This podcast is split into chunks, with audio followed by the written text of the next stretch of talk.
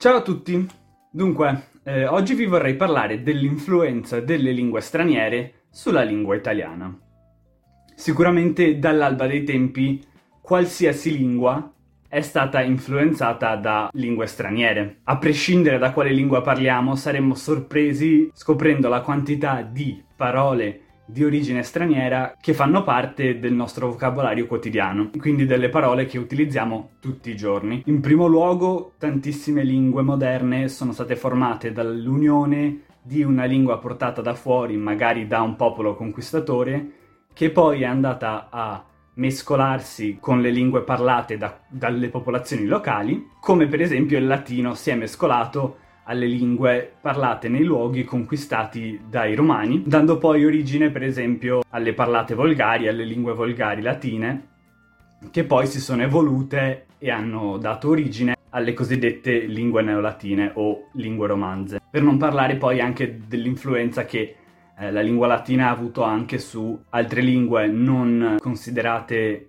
neolatine come l'inglese o il tedesco. Eppure, al giorno d'oggi ci sono tantissime persone che si lamentano del fatto che l'influenza delle lingue straniere sull'italiano moderno stia facendo perdere all'italiano la sua purezza come lingua. Ora, l'influenza delle lingue straniere sull'italiano è innegabile, ma bisogna sempre tenere presente appunto che il reciproco influenzarsi delle lingue è un processo naturale che avviene da sempre, come ho illustrato poco fa. Per esempio, in italiano, eh, in tempi più antichi, per vari motivi, per esempio le svariate dominazioni straniere sulle attuali regioni dell'Italia, oppure opere letterarie di grande rilevanza che venivano dall'estero, hanno sicuramente lasciato un'impronta sulla, sulla lingua italiana e hanno dato origine a dei, a dei, prestiti adattati, ai cosiddetti prestiti adattati, che sono delle parole che eh, sono state prese da altre lingue, ma sono state adattate dal punto di vista della forma per sembrare e avere un suono italiano. Alcuni esempi che vi posso fare sono per esempio algebra o algoritmo, che vengono dall'arabo, sigaro dallo spagnolo cigarro, benzina dal tedesco benzin, o scusate la mia pronuncia in tedesco, mm, non lo parlo per niente, sauna dal finlandese, tè dal cinese, ideologia che è stato preso dal francese che a sua volta ha ereditato questa parola dal greco antico, treno dall'inglese train, zaino dal tedesco arcaico, angelo dal greco antico, insomma la lista potrebbe continuare per ore. In italiano abbiamo una quantità enorme di parole che sono di origine straniera e che sono entrate nella lingua italiana a un certo punto della storia, ma che al giorno d'oggi vengono considerate parole italiane a tutti gli effetti e la stragrande maggioranza dei parlanti italiani non si rendono nemmeno conto che siano delle parole straniere. Dopodiché c'è tutta una serie di prestiti non adattati nella lingua italiana odierna, che però sono ancora chiaramente provenienti da un'altra, da un'altra lingua, ma che per qualche motivo vengono accettati e utilizzati quotidianamente come parole eh, che fanno parte del nostro vocabolario di base e nessuno si, si, fa problemi al riguardo. Le usiamo più volte al giorno in tante conversazioni e probabilmente non ci facciamo neanche caso, ma se ci fermassimo un attimo a pensare e ad osservare la forma di queste parole, ci accorgeremmo immediatamente che non sono parole italiane. Alcuni esempi possono essere smog, sport, marketing, hotel, ok, partner, relax, stress, stop, bar, show, catering e la lista può andare avanti per ore e ore.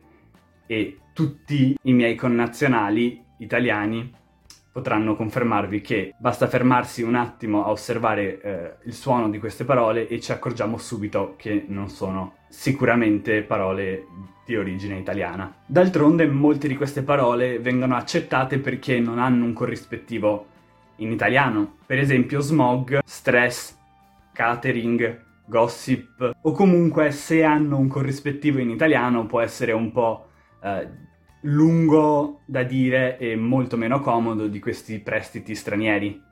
Però alcune di queste parole invece ce l'hanno un corrispettivo in italiano, per esempio hotel può diventare albergo, partner può diventare compagno e per esempio show può diventare spettacolo. Quindi alcune di queste parole vengono accettate ma avrebbero tranquillamente un corrispettivo italiano e altre invece vengono accettate proprio perché non c'è un corrispettivo in italiano. Dopodiché c'è tutta una serie di prestiti molto più recenti, molto più moderni, che riguardano magari anche delle sfere della vita più moderne, più recenti come la tecnologia. Questi prestiti non sono adattati, quindi hanno ancora una forma straniera e oltre a questo non vengono neanche ancora eh, pienamente accettati come parte della lingua italiana, a volte per buoni motivi. Tante di queste parole infatti hanno un corrispettivo italiano altrettanto valido, altrettanto semplice da usare, altrettanto accettabile, eppure vengono usate in sostituzione de- di queste parole italiane semplicemente perché forse sembrano più moderne, più alla moda, non lo so. Per farvi alcuni esempi, ci sono parole come break, che potrebbe essere tranquillamente sostituito con pausa, badge, che potrebbe essere sostituito con tessera o tesserino, brand, che è esattamente uguale alla parola marca, meeting, che corrisponde precisamente alla parola riunione, una call, che viene usato spesso in, nel contesto delle chiamate su Skype, per esempio, o su altre piattaforme digitali per, per fare chiamate, ma che appunto potrebbe tranquillamente essere detta chiamata. Di recente ho sentito spesso utilizzare anche il termine interview in sostituzione al termine colloquio, cioè um, a job interview, quindi eh, quella conversazione che si ha con un potenziale datore di lavoro che deve decidere se assumerti oppure no. La parola colloquio è comunissima, accettabilissima in italiano, si è sempre usata e per qualche motivo in tempi più recenti alcune persone hanno cominciato a utilizzare questo termine inglese interview e ce ne sono tante altre di parole di questo tipo. News, che si potrebbe dire tranquillamente notizie, uh, googolare si potrebbe dire cercare su Google, ma questo forse si usa più in modo scherzoso. Device, che si utilizza per dire dispositivo, ma la parola dispositivo è ancora accettabilissima. Trend al posto di dire tendenza e chi più ne ha più ne metta. Veramente anche questa volta la lista potrebbe andare avanti all'infinito. Insomma, in conclusione, io non trovo che ci sia nulla di male nell'utilizzo di parole straniere o di origine straniera nella lingua italiana, perché appunto, come ho già detto, è un processo naturale che avviene dall'alba dei tempi con tutte le lingue.